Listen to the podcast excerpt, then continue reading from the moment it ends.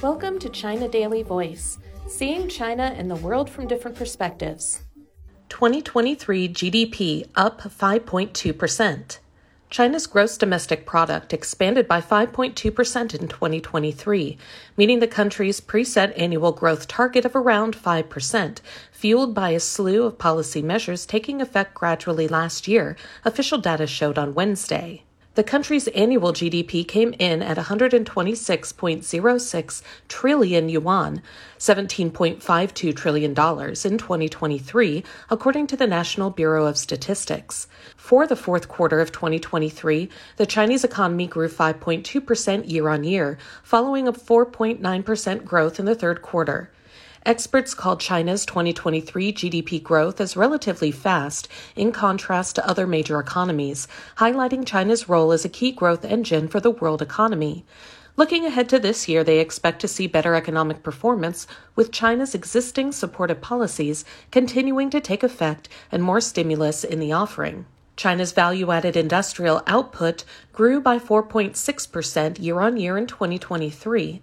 The figure rose by 6.8% in December after a 6.6% growth in November. Retail sales, a key measurement of consumer spending, grew by 7.2% for the year, and the retail sales in December increased by 7.4% versus a 10.1% growth a month earlier. Fixed asset investment, a gauge of the expenditures on items including infrastructure, property, machinery, and equipment, rose by 3% in 2023, while in the first 11 months it grew by 2.9%.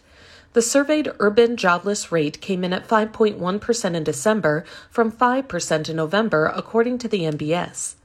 Zhou Yunhan, Deputy Director of the Macroeconomic Research Office at the State Information Center's Department of Economic Forecasting, said China remains one of the most powerful engines for global growth, contributing to around one third of the world economic growth in 2023.